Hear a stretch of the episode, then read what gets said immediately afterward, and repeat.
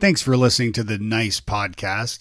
I'm Dave Delaney. If you haven't noticed, we've taken a little bit of a hiatus over the last several months. Uh, a big revelation was found. I have ADHD, and that explains a whole lot. And of course, naturally, as a veteran podcaster, I started another podcast all about it. And it's called ADHD Wise Squirrels. And you can find it at wisesquirrels.com or anywhere you listen to podcasts. Just search ADHD Wise Squirrels. Pop over and have a listen. Let me know what you think. Thanks. My dad works in B2B marketing, but I never really knew what that meant. Then one day, my dad came by my school for career day and told everyone in my class he was a big MQL man. Then he just kept saying things like, the more MQLs, the better, over and over. My friends still laugh at me to this day. I think it means marketing qualified lead. One thing's for sure I'll be known as the MQL man's kid for the rest of my days. Why couldn't you just be a fireman or a lawyer? Why? You ruined my life, Dad.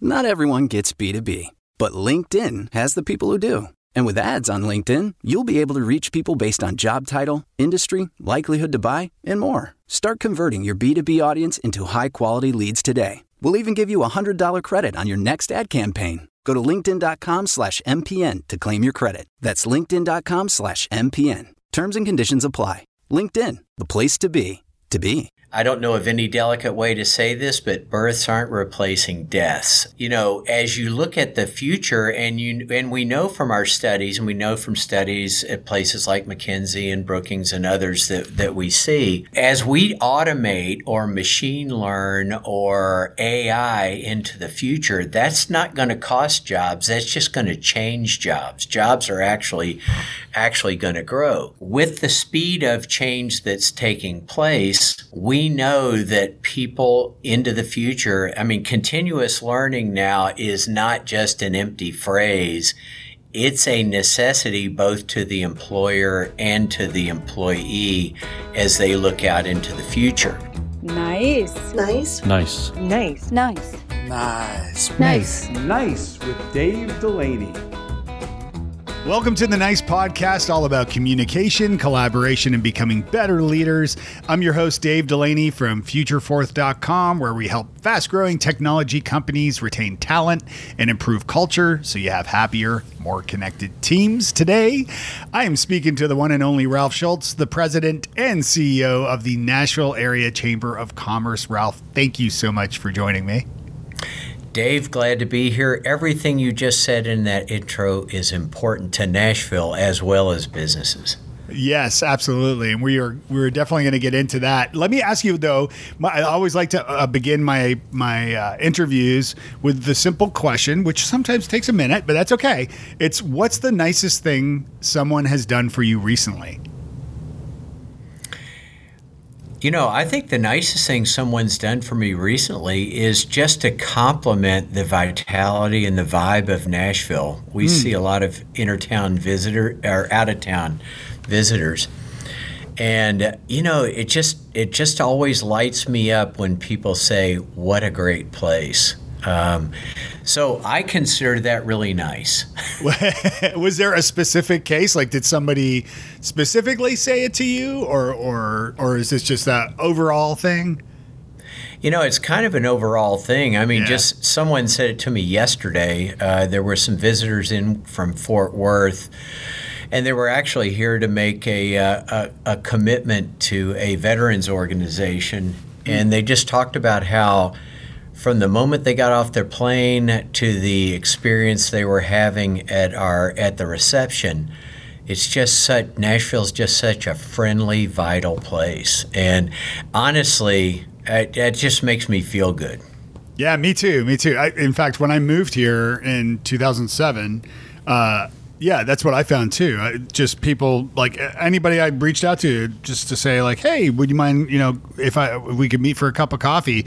Everybody was like, "Sure, yeah, no problem." I don't think anybody ever said no, and I'm like, "I'm from Toronto, and you know, Canada is a friendly place, but I mean, I think I would have been shot down in Toronto several times, but well, I, the another thing that happens to me from time to time, I remember uh, a person telling me that they were walking through an airport and they were stopping at a gate and that someone asked them where they lived and they said they live in Nashville and they said, "Oh, Nashville, what a cool place. Tell me more about it." And you know, that that wasn't always the case for Nashville, but it is much the case right now.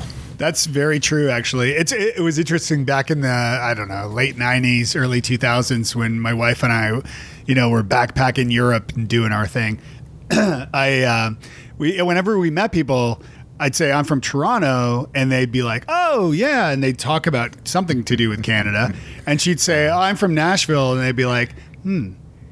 Yeah. and, and then there was one time where there was a guy who was who who said Nashville, that's near Memphis, right? And she's like, Yeah. yeah, it's not too far. And he's like, I'm a big Elvis fan, and so like we got really excited about Elvis. But yeah, we've definitely come a long way, baby. Hey, there were a lot of times that people thought Nashville and Memphis were the same thing. And I, I heard that Elvis comment over the years no, numerous times. But but not anymore. I mean Nashville the vibe in Nashville is so strong and positive and we see that in that in in the in migration to the area, right? I mean people Yeah. when we when we dig deeper into why people are coming here through research and polls and studies and surveys, we find the culture of Nashville is what is the draw. Now, for businesses, there's a lot in the business environment that really encourages them to think about Nashville. Mm-hmm. But but for the people that are coming here, it's all about that that vibe, that sense of vitality and creativity and initiative that exists here. Hundred percent, I, agree completely. So, um, let me ask you actually, where I, I'll, I'll back this up. Actually, I so I was doing some research on you, and I was trying to find where you were from originally, whether you're from here or elsewhere, because I know you've worked elsewhere. Where Where are you from originally? Well, I was born in Louisville, Kentucky, and when I was 12 years old, the family moved to Chattanooga, Tennessee. Okay, And that led to University of Tennessee in Knoxville, and then that led to my first job in Nashville in the mid 70s. And then after that, I was gone to numerous places, but came back to uh, Nashville in the late 90s. And uh, you know, the the story about that is of all the places we had lived. When my wife and I sat down to talk about where we weren't going to move from, uh, Nashville was that place. So we came back to Nashville. oh, that's interesting. Is she from Nashville? Nope, her her dad worked for DuPont, and uh, for anybody that knows that story, she lived in a lot of places too. But but Nashville is just you know just such a great place for us as we were starting out in our lives together that uh, we just always loved it. So, and, and, and while I was doing some research, uh, I have to say I was trying to to find you on LinkedIn, and I started noticing that you're you don't do much. Uh, uh, I can't couldn't really find you much on social media, which got me thinking. Based on you know just how, I mean, I know you're a busy man, but I'm blown away by just how much you're involved with and how much you do, and the awards and milestones, which I'm going to talk a, li- about a bit, a little bit here. But I, I started thinking, wait a minute. So if I wasn't spending my time on social media, I could actually do like way more. is this the uh, is this the mindset you have on on that? Well, I mean, uh, Dave, you're bringing a smile to my face because, um, you know, social media is just not something I do. Now, the chamber does. Yeah, oh, yeah. So, so you know, from a from a work perspective. Um, the messages get out, the commentary comes in, and, and social media is an important vehicle for the chamber. But for me personally, um, I'm a little bit more of a face to face, person to person kind of person. I like to be able to have conversation as compared to sound bites. So, I, I and and then I will often also tell people that. Um, that Twitter and some of those communication mechanisms, I could just, I would just get in trouble on those things. So I, I, I just pretty much refrain from uh, from comment. Yeah, just one tweet about the potholes uh, from you, and I think uh, yeah, yeah, that may not go over so well. Although we could use all the help we can get. And I promise you, there are times in my life where if Twitter were, or or if social media were easily available to me at that moment in time, I would make the mistake of using it. Yeah. So. fair enough. Fair enough. So you've been president and CEO of the chamber since November 2006, which is a really impressive mm-hmm. 16 year tenure. What attracted you to the chamber role originally? Well, when we moved back to Nashville, the Science Center was really the thing that attracted me uh, attracted me most because it was about education, it was about kids, and it was about a venerable institution in town that was struggling. Mm-hmm. And uh, if, if you look at my background, there's there are times when I that struggling thing has been a real attraction to me. Mm. Um, but I often said when I was involved at the Science Center and involved in a lot of community activities as a result, that the chamber job was the only other job in Nashville that I would ever want. So when that job came open, um, I I applied, I interviewed for it, and I think one of the main things that attracted me was that the chamber is led by business leaders in the community that want to make a difference. I think that that is a differentiating quality for Nashville that that there are business leaders that don't just hand a check over to organizations, they want to be engaged in the work. Mm. And because of that, and because of the Chamber's focus on the importance of education in the community, uh, I was I was very attracted to it. But I will say that part, you know, if you if you'd ask me 15 years ago, would I still be at the chamber 15 years later? I would tell you my my interest level I, I don't have that kind of interest level for long. I, I tend to do things and then move on to the next thing.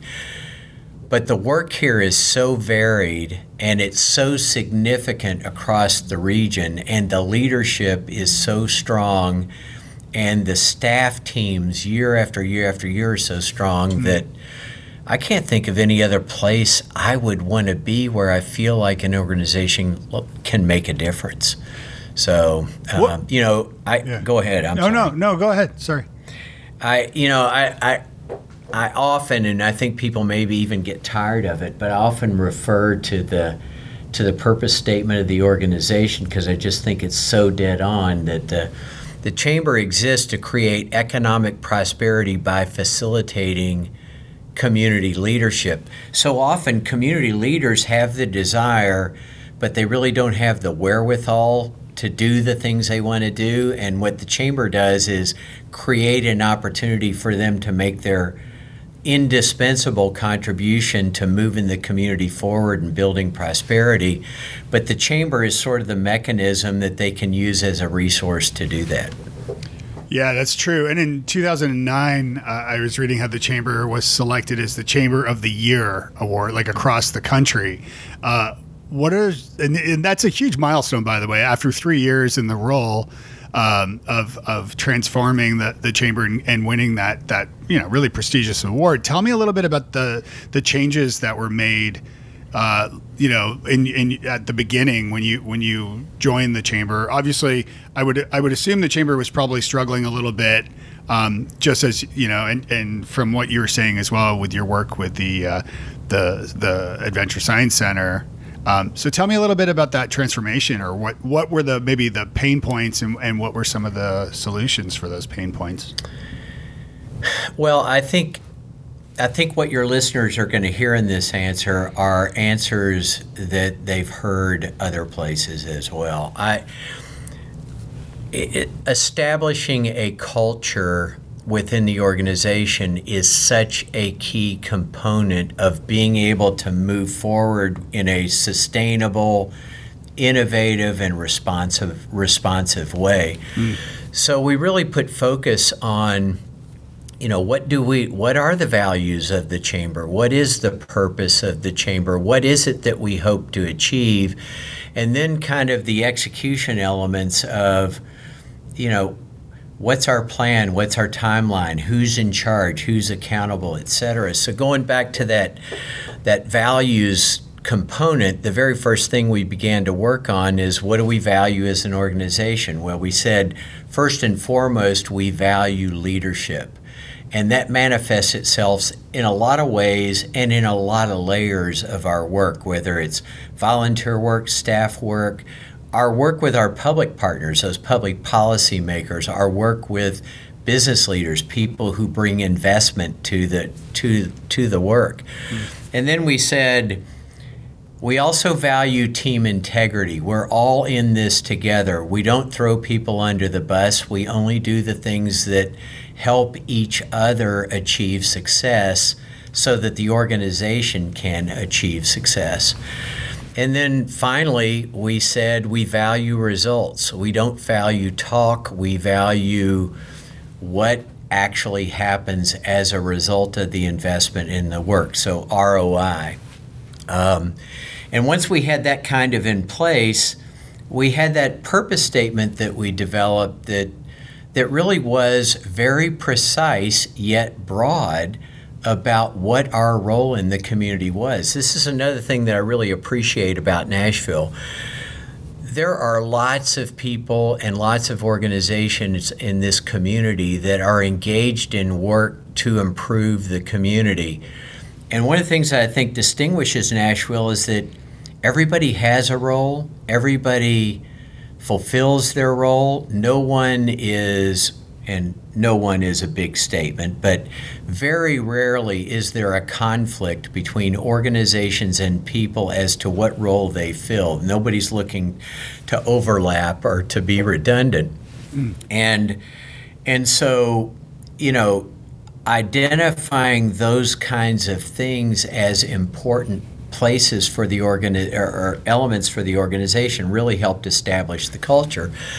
And then as we recruit membership or as membership volunteers with us or as we hire staff or as we engage people in leadership roles in the chamber as volunteers those those values and that purpose are the real guidepost it's it's a very active part of who we are. So establishing the culture first and then, you know, kind of the, typical business kinds of things. Uh, you know, driving the resources and the acquisition of resources to actually execute on a plan that that business community and the community as a whole helped us form. You know, it gave us great clarity. Okay, it, it gave us when we have that clarity and we are making decisions based on those principles, then eventually a culture evolves into a real sustainable, results oriented organization. Mm. How many people work with the culture or with the culture? How many people work with the chamber? Well, we have 50 people on staff, including the Healthcare Council, which is technically a part of the chamber but operates as a pretty independent, uh, what I call self governed industry, industry group within the chamber. So there are about 40 people that are actually engaged in doing the work every day that we do. And how many and people? How many people were part of the the chamber when you joined? Um, probably about that same number. Okay. But a lot of those, a lot of that work has been somewhat reconfigured. I mean, if you look mm-hmm. at the the basic elements of the uh, of our function of our work, we have what we call theaters of operation. And we have a policy theater that is working on a metro, regional, and state level. And we don't do as much in the federal uh, federal community. We have an economic development team that is really mostly about marketing, but facilitating expansions and new businesses in the area. Uh, we have a growth team which is really focused on our outreach to the community and securing uh, volunteer and membership uh, in, into the organization. And then, as a result of our, our um, recent planning process, we have now created a talent development team. When we look out into the future, the greatest restraint to expanding our prosperity is going to be the available of talent that the availability of talent to match the jobs that are growing here. So as you look at the next five years with us, you're going to see a lot of our resource devoted to that new area of, of emphasis. So, you know, those 40 people are sort of scattered around those theaters. And the thing that's unique about our theater concept is it's not a strict departmental control kind of, of structure. Mm-hmm. Those theaters interact with each other. A lot of the staff that work in a particular theater theater are leading projects that engage other members of the team. And so the reason we've kind of defined the theaters, I think uh, Mark Hill, one of our our former employees described it best. He said, "All of our activity is arranged in an organizational range, uh, organizational way with theaters, but the theaters don't own the resources. The activity owns the resources." Oh, that's interesting. Yeah, uh, uh and I like that approach to it.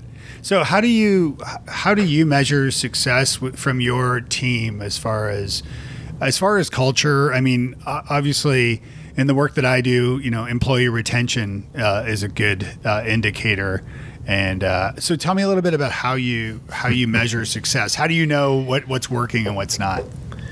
Well, when it comes to employee retention, we measure it by retention and the great jobs that our people move on to mm-hmm. when they've mm-hmm. distinguished themselves here. Yeah. The yeah. Uh, there's a lot of visibility at the chamber, and you know, I, I could give you a couple of examples where Amazon has reached in and plucked talent from here that worked with us on the uh, proposal to Amazon to come to Nashville.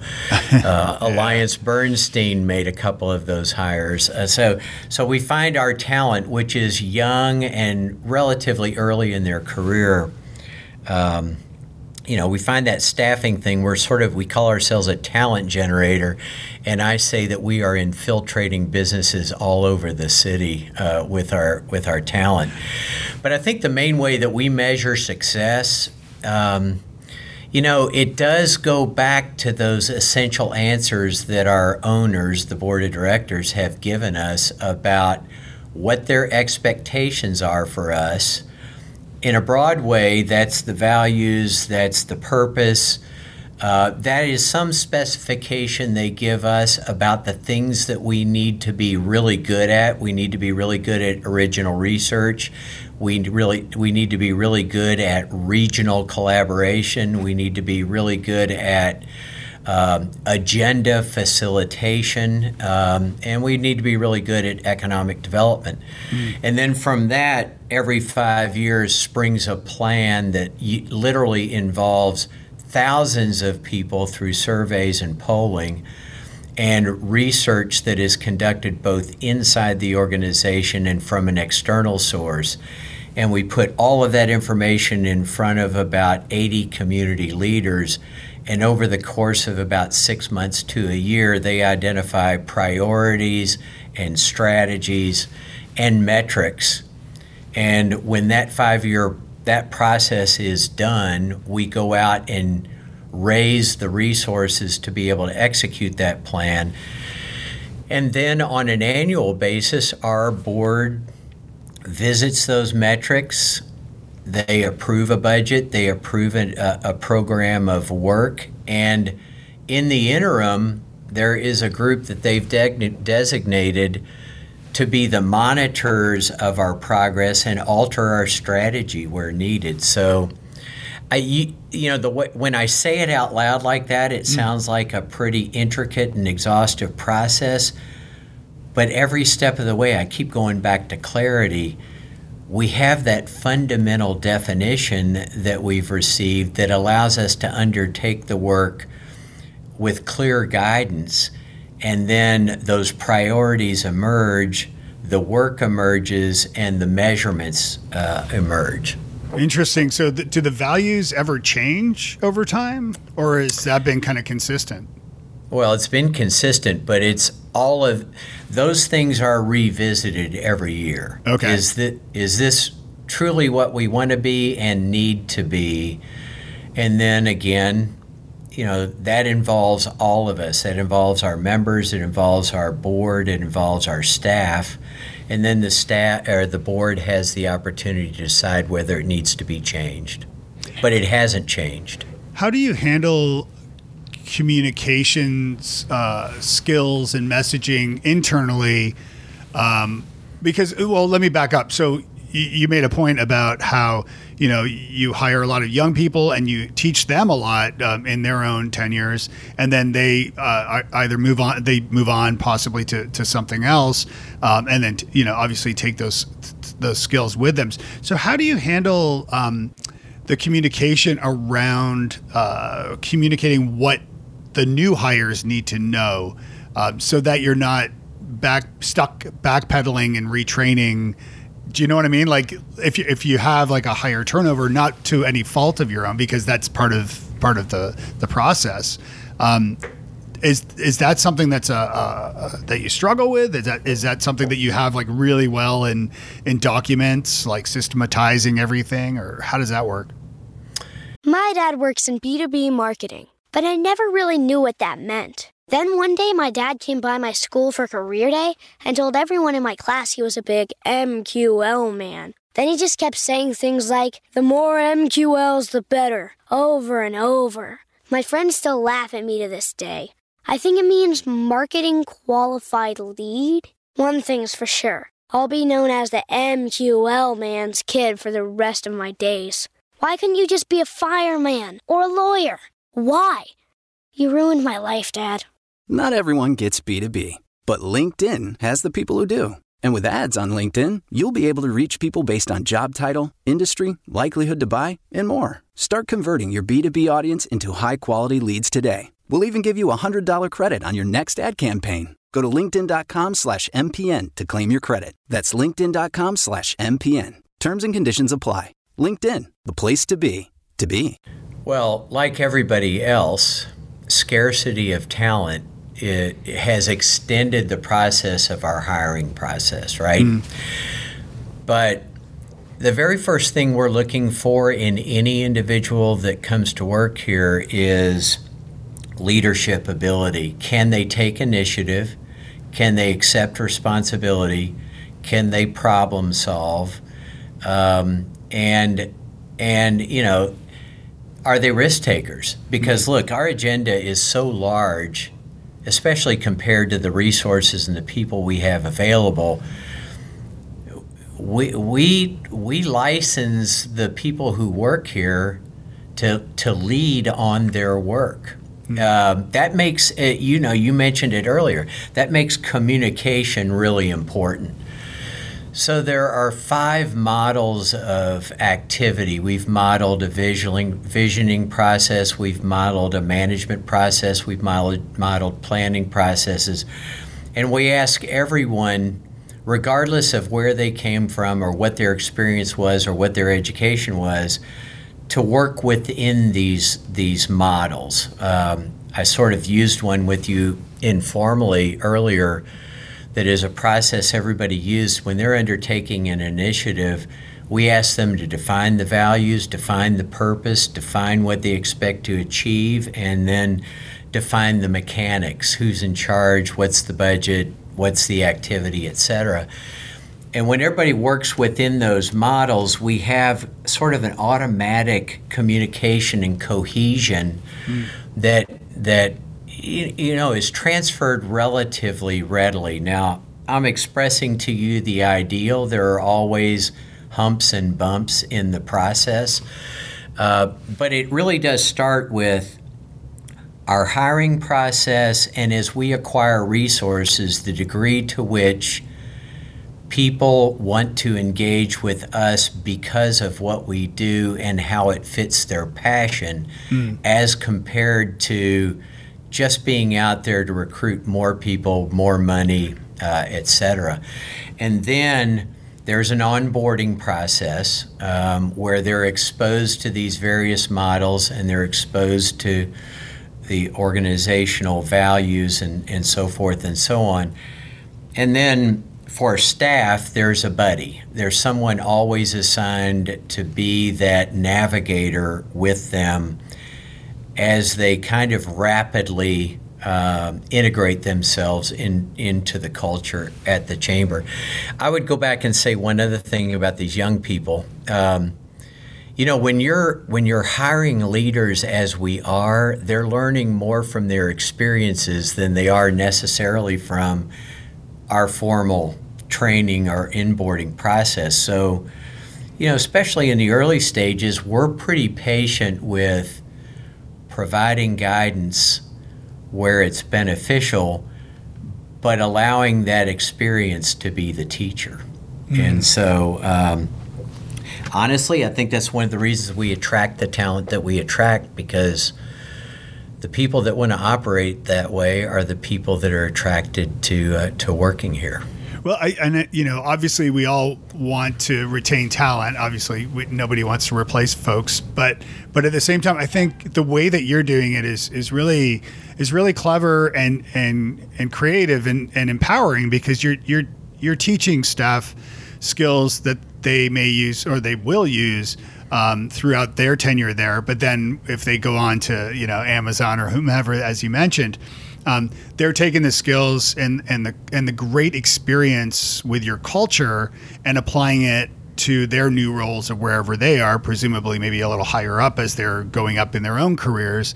And so this in turn sort of keeps the the wheels oiled, the, the machine well oiled in Nashville because now you're fuel you're you're basically churning out in a, in a sense great talent for other organizations too, who also then speak uh, highly of, of your work in the chamber, and and they in turn then then you know will join the chamber and help support the chamber as well. Am I am I hitting on something there? Does that sound right? Right? Oh yeah, you are. In fact, yeah. you know, e- even as I arrived back in Nashville, I could see I could see the effects of strong business organizations and even public officials mm.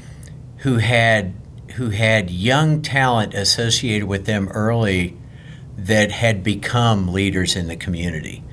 And and so yeah, you are you are definitely hitting on something, but I have to admit we have great people here and, and I regret every single one of them that that that wins that big promotion. Happy for them. yeah, of course. Of course yeah, would love to have them stay. Yeah, and I and I I totally get that. But you know, in a sense, uh, I think what you're doing is a good model for businesses and business leaders listening because, you know, let's face it. I mean, the tenure of of most talent these days.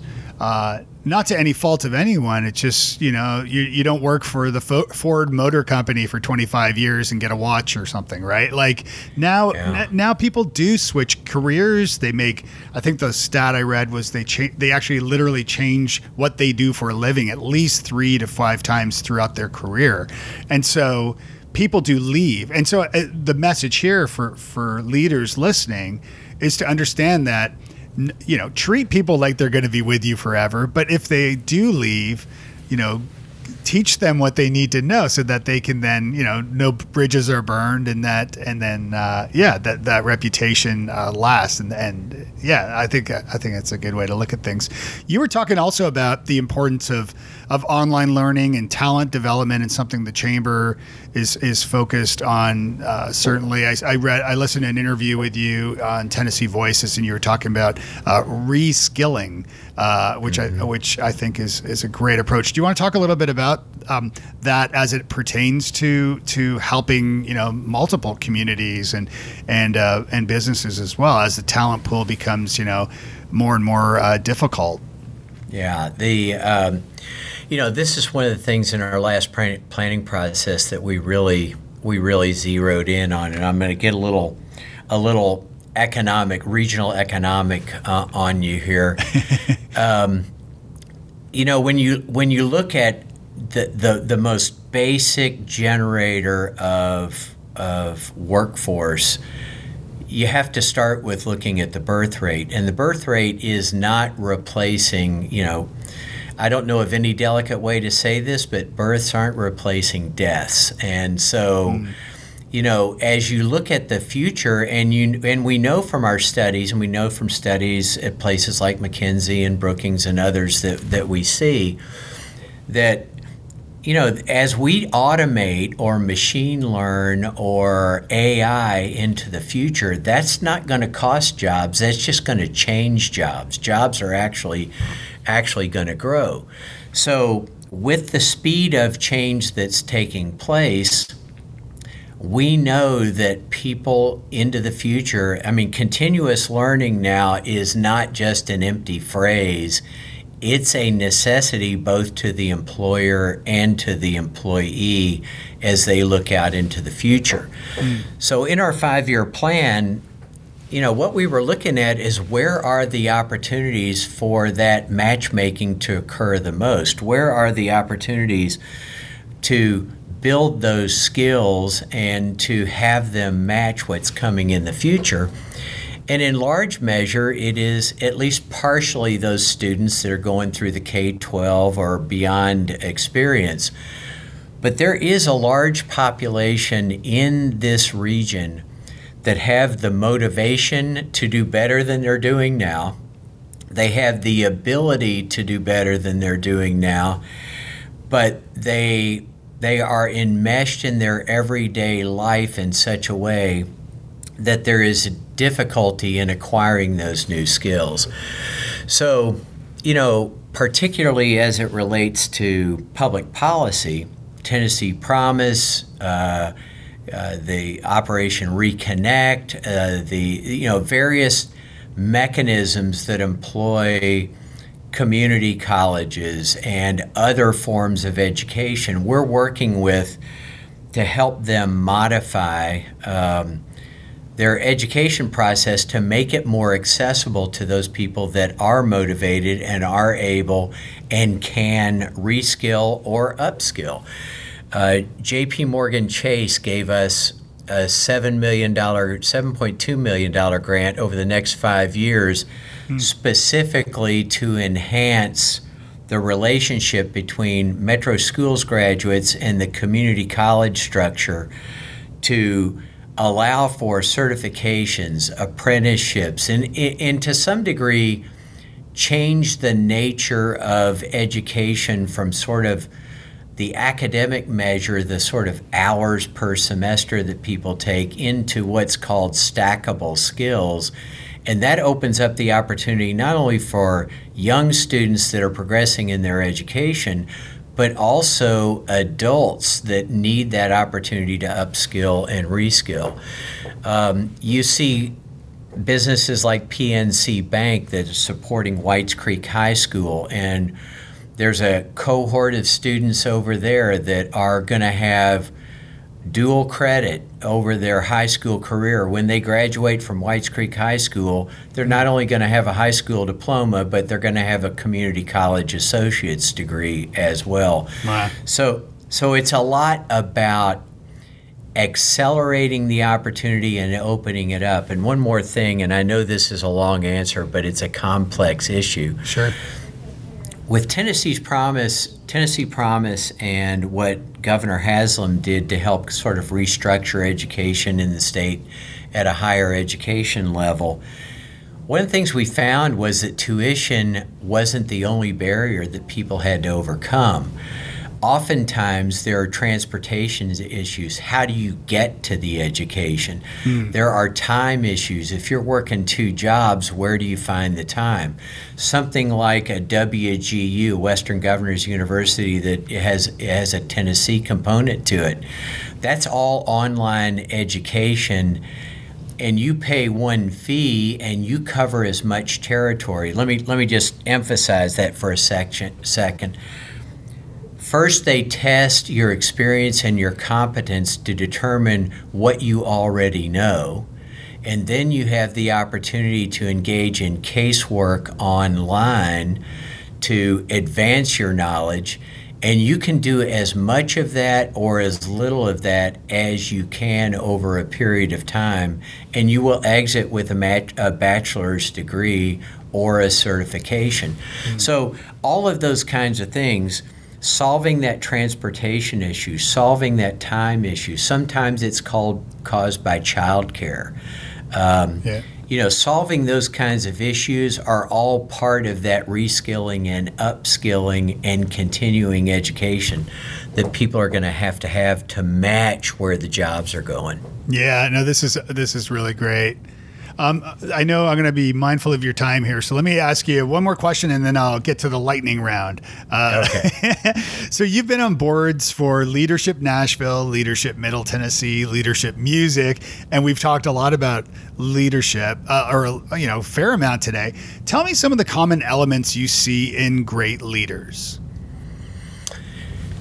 You know, I first of all, they they have a vision. They have a view of what can be, and they are not restrained by by obstacles to achievability. Um, I think great leaders are very good at communicating the attractiveness of the future, and also communicating how that future can be achieved.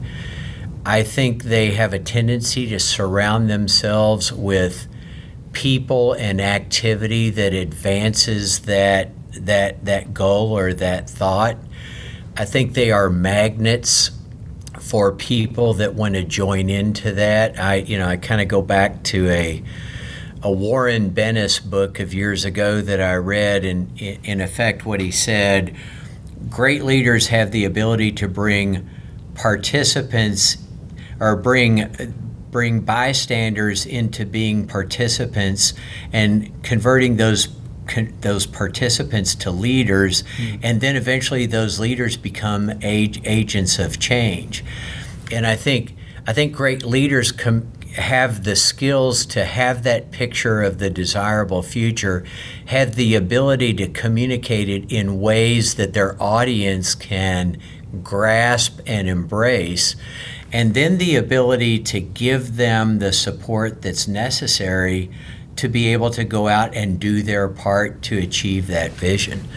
So, you know, those are the characteristics you see in great leaders, and you see those people all around Nashville. You know, I think of people like Bob Fisher, who led uh, Belmont University. I think of people like Milton Johnson, who led HCA. Um, you know, I think of people like Renata Soto, who created Conexion Americas. I think of people like Sam Howard, great businessman, but also a great stimulus for the community. Those are the kind of people that embody those characteristics. Mm-hmm. Yeah, and they're great examples too. So, yeah, definitely. And I think you know it sounds to me like, yeah, I mean, in your work with your own team members, you're you're uh, growing your own leaders in house, and uh, and yeah, as much as you don't want them to leave, they may go on to lead uh, to lead other organizations and things as well. So, uh, well done there. All right, so let's move on to the quick lightning round. Yep. Complete this sentence. Nice guys and gals finish. First, What is a nice book you recommend to the nice makers? Uh, I like I like a book called American Nations that sort of maps out the uh, cultural heritage of North America. It's a great book to understand culture around the United States. Oh, that's interesting. So, is it about sort of the founding of the country, or the like? Tell me a little bit about it. Dave, Dave, this goes all the way back to geologic times. Okay. I mean, li- uh, literally prehistoric, but it moves through history in a chronology for 14 regions of North America and how those cultures have evolved. Oh, that's fascinating. Yeah. Okay, I got And that. look, if you ever want the answer to why Memphis is different from Nashville, that's a great book to read. Oh, interesting. Okay, I'll have to check that out. I'll have to check that out. I do. I do love Memphis. Too, by the way, I uh, I got married in Memphis uh, before I Uh-huh. ever even came to Nashville. I I. Uh, Back in the early early '90s, I did a road trip with some friends from Toronto to Mexico. Uh, we didn't quite make it to Mexico. We made it to the Corpus Christi, Texas, to Mustang Island. So we were really close. Um, but along that way, I, you know, and I was really big into blues music at the time, and so along that way from Toronto, like hitting Memphis, we are like, "Whoa, this is awesome!" Like, you know, with Beale Street and such. But uh, yeah, it's, well, let me let let me just say that. Yeah. The, the, the swaths of culture have a tendency to be east to west and west to east, not Yeah. as much north to south. Uh-huh. But but it, the thing I love about the book is it's not about good culture or bad culture. Yeah. It's just about different culture. Yeah, that's fascinating. Okay, I'm gonna I'm gonna definitely, and I'll include a link to that in the show notes, of course, like everything else that we, we're Great. talking about. All right, uh, how is Ralph nice to himself? Spending time with the grandkids, I like. carving that time out. how old are your grandkids?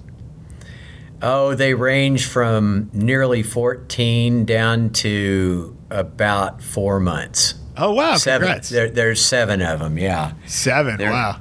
And they are every single one of them is unique. Did you use air quotes there? We're doing audio. I can't see you, so Yeah, yeah, right, right. No, it's amazing actually being uh, you know that's something my wife my our kids are 15 and 16 so we look forward to that day but not too soon of course um, but Yeah. uh, but my uh, my in-laws became well they were already grandkids or grandparents I should say um, and then when we announced that we were pregnant um, and then after having our first, we got pregnant again uh, 11 and a half months apart. Um, and so when we announced to the family that we were pregnant the second time around, uh, uh, our my sister-in-law one-upped us and said, I am also pregnant with triplets. Oh, Yes, so five Wow. five grandkids in the course of like less than two years, which was uh, yeah. There might be that might have been a new record. I'm not I'm not really sure.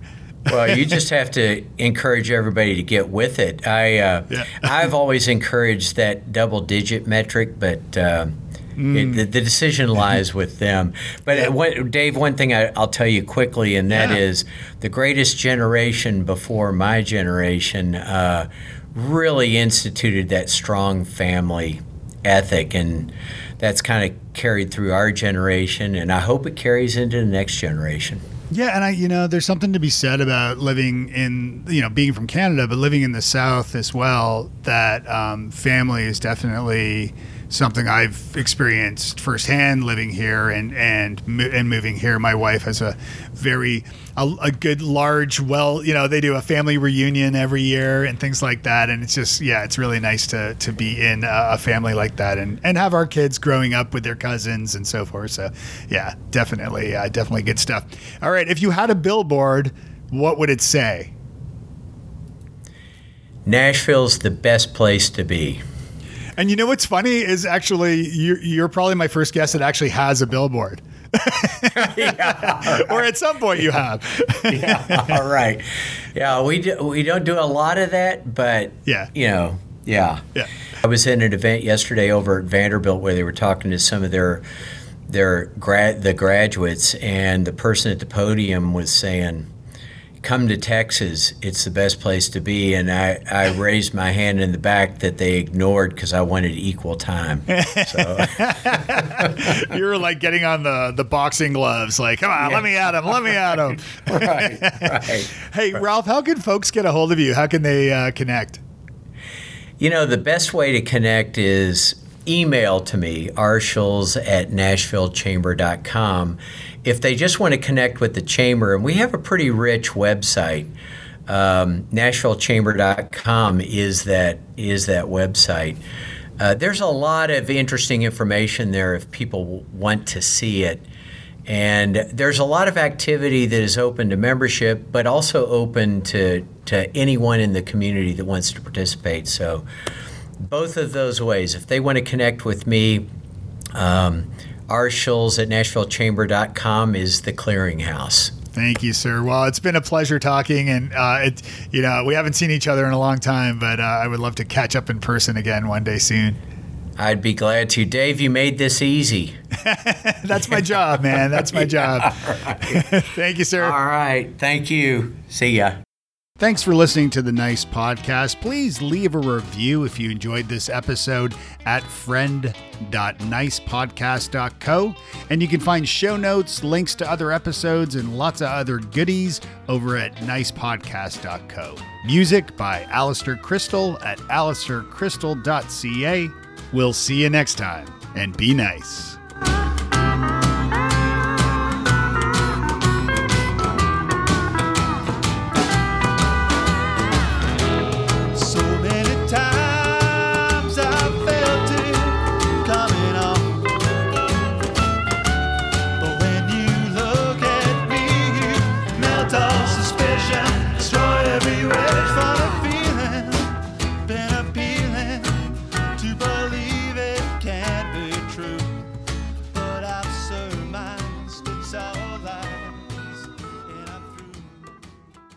You may know you're listening to this show along the Marketing Podcast Network, but did you know there are other great shows on MPN to help your business?